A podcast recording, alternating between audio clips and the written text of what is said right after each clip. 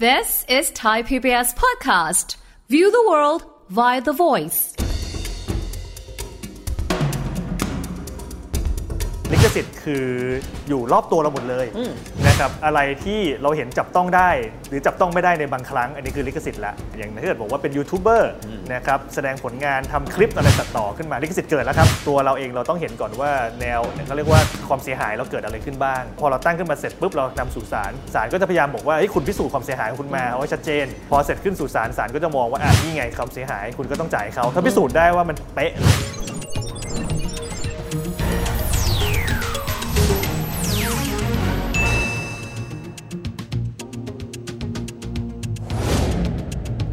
วัสดีครับท่านผู้ชมครับ ยินดีต้อนรับเข้าสู่รายการเศรษฐกิจติดบ้านนะครับ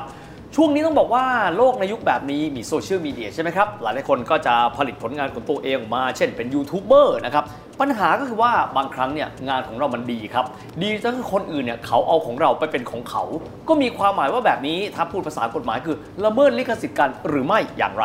วันนี้ครับเศรษฐกิจติดบ้านอยากจะมาคุยเรื่องของกฎหมายลิขสิทธิ์ 101 ว่ามีความครอบคลุมขนาดไหน เราจะได้สามารถปกป้องตัวเราเองจากผลงานที่ตัวเราสร้าง หรือเวลาที่เราไปเอาผลงานของคนอื่นมา เราจะต้องพึงระวังข้อใดกันบ้าง วันนี้ครับแขกรับเชิญของเราคุณหน้าคุณตากันดี ท่านเป็นทนายความนะครับคุณอนุวัฒน์งานประเสริฐกุลหรือว่าทนายฮัทฮัทสวัสดีครับสวัสดีครับพี่วิทย์ครับฮัทเอาข้อแรกก่อนเลยโลกปัจจุบันเนาะเรามีผลงานที่อยู่ในโลกไซเบอร์ บางคนก็บอกว่านี่มันเป็นผลงานสาธารณะใครเอาไปก็ได้อืมส่วนนี้มันเกี่ยวข้องกับลิขสิทธิ์ไหม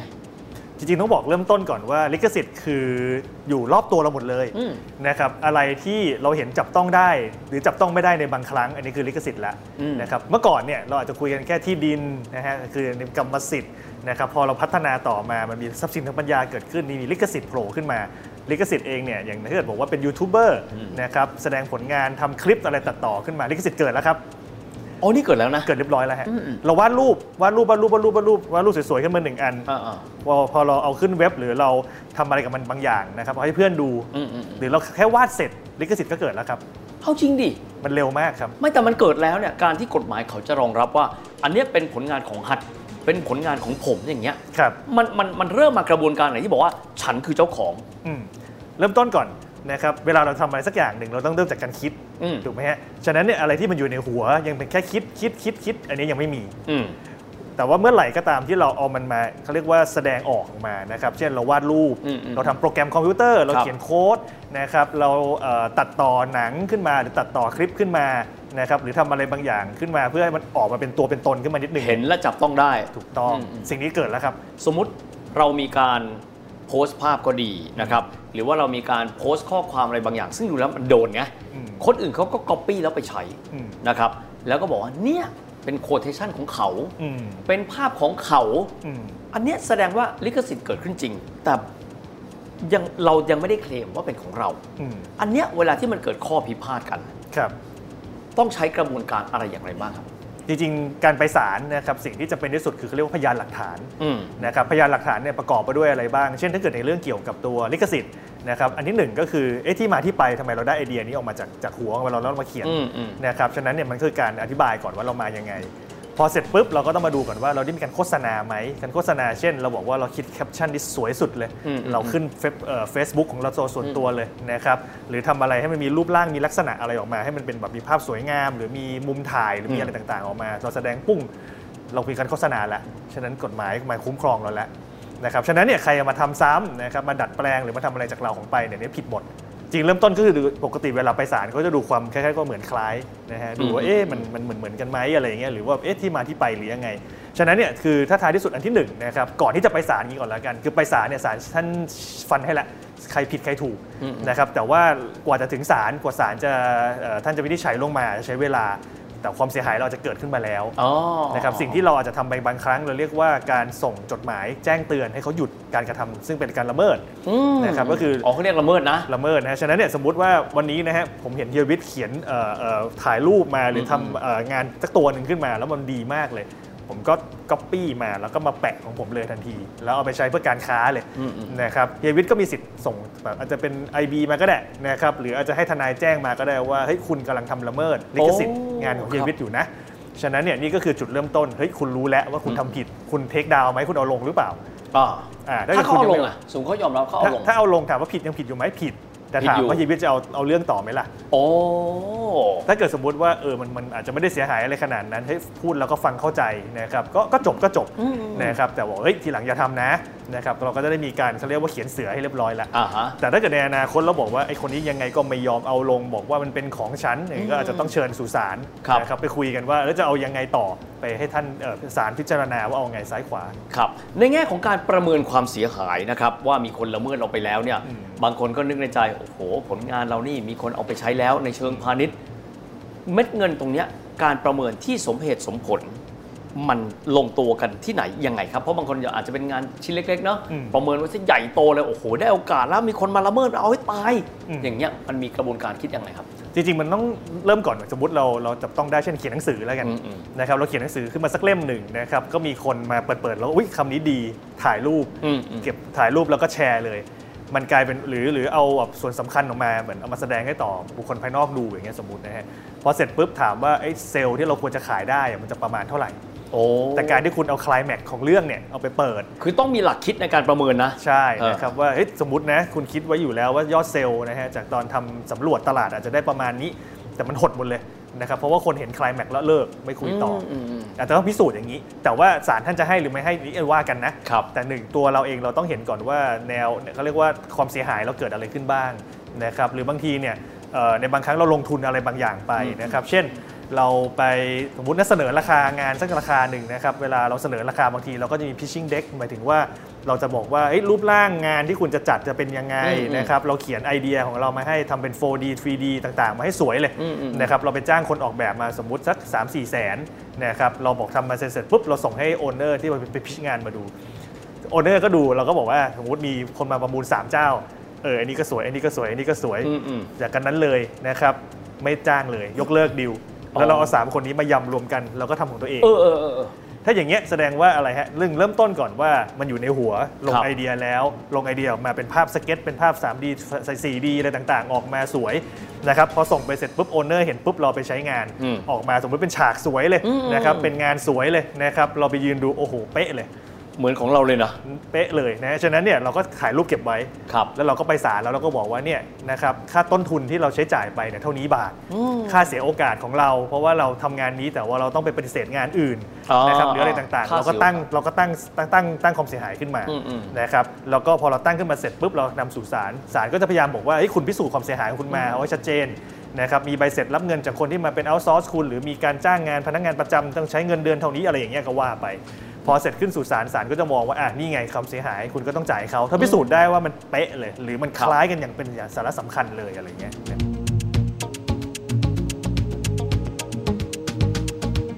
มาสลับกันบ้างครับ บางคนเวลาทำงาน เราก็อาจจะหยิบภาพของผู้อื่นอืมคำพูดของผู้อื่นเข้ามานะครับ บางทีเพื่อวัตถุประสงค์ทางการศึกษาอืมนะครับ อันเนี้ยเราจะมีการพูดง่าย ลบดีกรีของการละเมิดอืมไปอย่างไร ให้ครับดูเหมาะสม เช่นบางคนพูดว่าให้เครดิตเขาหน่อยนะ บางคนอาจจะมีวิธีการต่างๆ ข้อเสนอหรือว่าอ่าคำแนะนำที่จะมีให้กับคนที่อาจจะจำเป็นต้องใช้ material การสื่อสารอื่นๆอะอืมอืม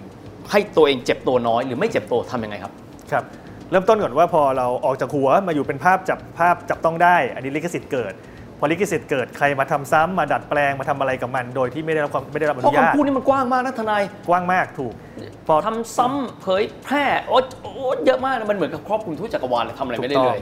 พอมาเริ่มจากตรงนั้นเสร็จปุ๊บแปลว่าผิดแล้วครับกฎหมายเองก็ไม่ได้ใจร้ายฮะกฎหมายเองเขามีข้อยกเว้นอืมว่าไอ้สิ่งที่คุณทำผิดเนี่ยยกเว้นว่าไม่ให้ผิดนะอ๋อซึ่งเอลิสของการยกเว้นเนี่ยมันก็มีค่อนข้างยาวนะหนึ่งอืมในเมื่อกี้ก็คือหนึ่งถ้าเพื่อการศึกษา เพื่อการวิจัยเพื่อการค้นคว้าไม่ได้เป็นเพื่อประโยชน์ทางการค้าอย่างเงี้ยสมมุติอ๋อนะครับไอ้พวกนี้ได้หมด แต่ยังไงก็ตามเมื่อกี้ถูกฮะ citation อ้างอิงเขาถึงได้หนึ่งว่าผมเอามาจากไหนยังไง มันจะได้ fair fair กับเขาเหมือนกันโอ้ว่าอันนี้อันนี้คือช่วยช่วยได้ระดับ citation เรื่องอย่างนี้นะ ใช่ครับ ก็คืออะ cite back กลับมาว่าผมไปเอามาจากนี้นะครับหรือจะเห็นว่าเวลาเราไปทำอะไรขึ้นมา เราจะมี footnote อยู่ข้างๆว่า อันนี้มาจากไหนยังไง หรือถ้าเกิดสมมุติว่า เอ่อเราอยากจะเอาไปใช้งานจริงๆนะครับเราต้องติดต่อเจ้าของว่าเอ้ยผมอยากจะเอาไปแต่ว่าเพื่อประกอบการค้านะผมขอซื้อสิทธิ์ตรงนี้มาเพื่อใช้งานตรงนี้หน่อยตกลงกันให้มันค่อนข้างเป็นค่อนเอ่อให้มัน fair term นิดนึงอืมแล้วก็เอาไปใช้งานก็สบายใจละทั้งสองครับฝ่าย คนที่อุตส่าห์คิดออกมาเขาก็ได้สตางค์เอาไปเป็นอืมเอาไปหล่อเลี้ยงเขาทำงานต่อไปใหม่ได้ คนที่เห็นว่าดีก็เอาไปใช้งานต่อนะครับก็ก็มีประโยชน์ในการใช้งานต่อไป โอ้โหทีนี้ขอย้อนกลับมาสำหรับผู้ผลิตผลงานครับ สมมุติอยากจะที่จะมีความหนาแน่นว่าผลงานชิ้นนี้เป็นของฉันนะครับ แล้วก็เกิดว่าเข้าสู่ชั้นศาลหรือว่ามีการละเมิดขึ้นจริงนะครับ จะสามารถใช้เป็นหลักฐานที่แน่นหนาได้ไม่ว่าจะเป็นในรูปแบบของคอนเทนต์ที่เป็นดิจิทัลก็ดี ไม่ว่าจะเป็นสิ่งที่จับต้องได้เป็น hard copy ก็ดี มีข้อแนะนำยังไงบ้างครับ เพื่อที่จะได้ปกป้องลิขสิทธิ์ของตัวเองให้ได้ดีที่สุดครับ เริ่มต้นคืออาจจะต้องเขาเรียกว่าเอ่อเก็บพยานหลักฐานเอาไว้ให้ครบนะครับว่าไอ้สิ่งที่มันอยู่ในหัวนี้แนวคิดมันมาจากไหนยังไง conceptual design มันมายังไง ออกมาแล้วมันออกมา look like หน้าตาอย่างไรนะครับแล้วก็โฆษณาครั้งแรกเนี่ยมันมันโฆษณาด้วยสื่อสารช่องทางไหนอย่างไรนะครับแล้วก็ไปดูกันต่อว่าเอ๊ะแล้วมีใครเนี่ยมาทำก๊อปปี้ของเราไปใช้หรือเปล่านะครับอันนี้อาจจะเขาเรียกว่าเหนื่อยนิดนึงเพราะว่าเราก็ไม่รู้หรอกนะว่าใครเอาไปใช้บ้างแต่สุดท้ายเนี่ยมันจะมีเขาเรียกว่าวกกลับมาบอกเราอ่าเพื่อนบอกว่าเฮ้ย ฉันเห็นของเธอไปใช้เหมือนเป็นบูมเมอแรงอะนะมันก็จะวนกลับมา มันก็จะอ่าวนกลับมา เราก็เก็บ record ไว้ พอเก็บ record ไว้เราก็มีการเตือนเขาว่าเฮ้ยคุณหยุดใช้นะนะครับถ้าเกิดเขาบอกว่าเอ้ยผมก็ไม่รู้เหมือนกันว่าเป็นของใครเออผมขออนุญาตซื้อต่อเลยได้ไหมผมขออนุญาตใช้สิทธิ์ต่อเลยได้ไหมหรือขอชดเชยอะไรได้ไหมอะก็จบก็จบ แต่ถ้าเกิดสมมุติว่าไม่จบเราก็เอาพวกนี้เมื่อกี้ทั้งหมดนะฮะทั้งยกทั้งยวงเลยยกไปสู่ศาลอืมแล้วก็บอกว่าเนี่ยมันจบมันเป็นของเราเขามาละเมิดชั้นชั้นเตือนแล้วเขาก็ไม่ฟังนะครับฉะนั้นเนี่ยก็เลยขอศาลเป็นที่พึ่งแล้ว นะครับฉะนั้นเนี่ยมันก็จะได้ไปต่อง่าย อืมโดยปกติกระบวนการอย่างที่บอกนะคนไทยเจอกี่ทีก็พูดว่าไม่อยากเป็นคดีความอะมันยุ่งยาก บางทีก็ขู่ฟ้องแต่ว่าอาจจะไม่ได้ฟ้องจริง ความยุ่งยากในกรณีที่เกี่ยวข้องกับการละเมิดลิขสิทธิ์เนี่ยมันซับซ้อนมากน้อยขนาดไหนครับครับจริงต้องบอกว่าคดีพวกเนี้ยถ้าเกิดเรามีพยานหลักฐานเมื่อกี้ทั้งชุดนะฮะไม่ได้ยากมากขนาดนั้น ข้อที่หนึ่งที่ดีที่สุดเลย เวลาบอกว่าเฮ้ยเจอกันที่ศาลเฮ้ยอย่างนี้ไม่คุยกันแล้วไปเจอกันที่ศาลดีกว่างั้นไปเพ ราะมันอะไรฮะมันยุติแล้วมีทำจุดเหมือนจบที่พี่บอกมันจุดจบ จุดจบและเคลียร์กว่าครับนะครับว่าสมมุตินะว่าศาลชั้นต้นอาจจะยอมใช้เวลานิดหนึ่งเขาใช้เวลาประมาณเฉลี่ยไม่เกินปีอืมอืมนะครับมันส่วนใหญ่มันก็จะจบภาพตรงนี้แหละนะครับอาจจะมีบางกรณีขึ้นศาลอุทธรณ์ชำนาญพิเศษก็ใช้เวลาอีกนิดนึงนะครับแต่ส่วนใหญ่จะไปศาลฎีกาเดี๋ยวนี้เริ่มยากแล้วศาลมีสามชั้นครับนะครับ ชชั้นเอ่อชั้นต้นเขาเรียกศาลที่แสวงหาข้อเท็จจริง ครับ ฉะนั้นเราเอาพยานหลักฐานทั้งหมดเนี่ยยกไปให้ศาลดูอืมอืม ศาลอุทธรณ์คือศาลที่รีวิว ว่าศาลชั้นต้นทำงานมาถูกต้องหรือเปล่า ครบถ้วนหรือไม่นะครับฉะนั้นไม่ได้มีสืบพยานอะไรเพิ่มเติมแล้วครับก็ก็ศาลก็รีวิวเอกสารทั้งหมดอืมอืมอืม ศาลฎีกาคือวางหลักกฎหมายต่อไปในอนาคตอ๋อต้องเป็นเรื่องพิเศษมาก ๆ ถึงจะได้ขึ้น โอ้เหรอครับ เพื่อวางเป็นเขาเรียกว่ามาตรฐานของสังคมหรืออะไรครับ อย่างเงี้ยนะครับฉะนั้นเนี่ยคดีส่วนใหญ่จะจบอย่างมากก็คือชั้นต้นหรืออุทธรณ์ครับ ยกเว้นว่าพิเศษมากถึงจะขึ้นฎีกา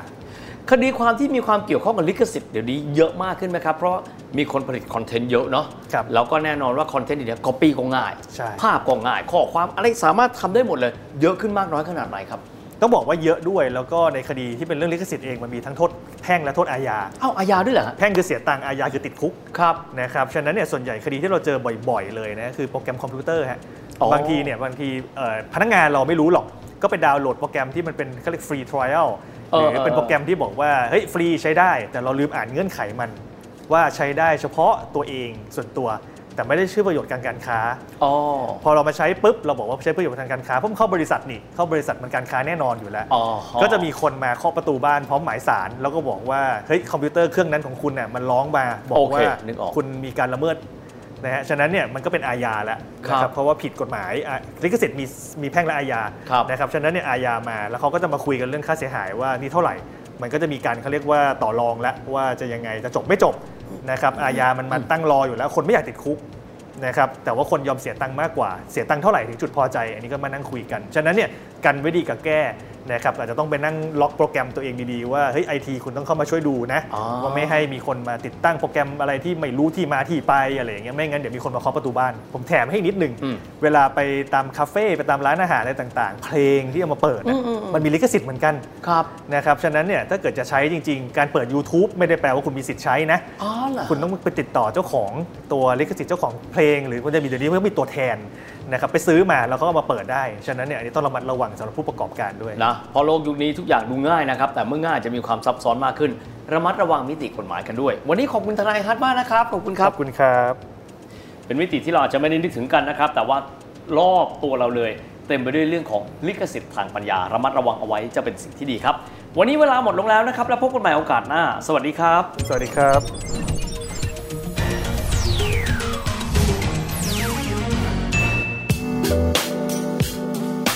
ติดตามรายการทางเว็บไซต์และแอปพลิเคชันของไทย PBS Podcast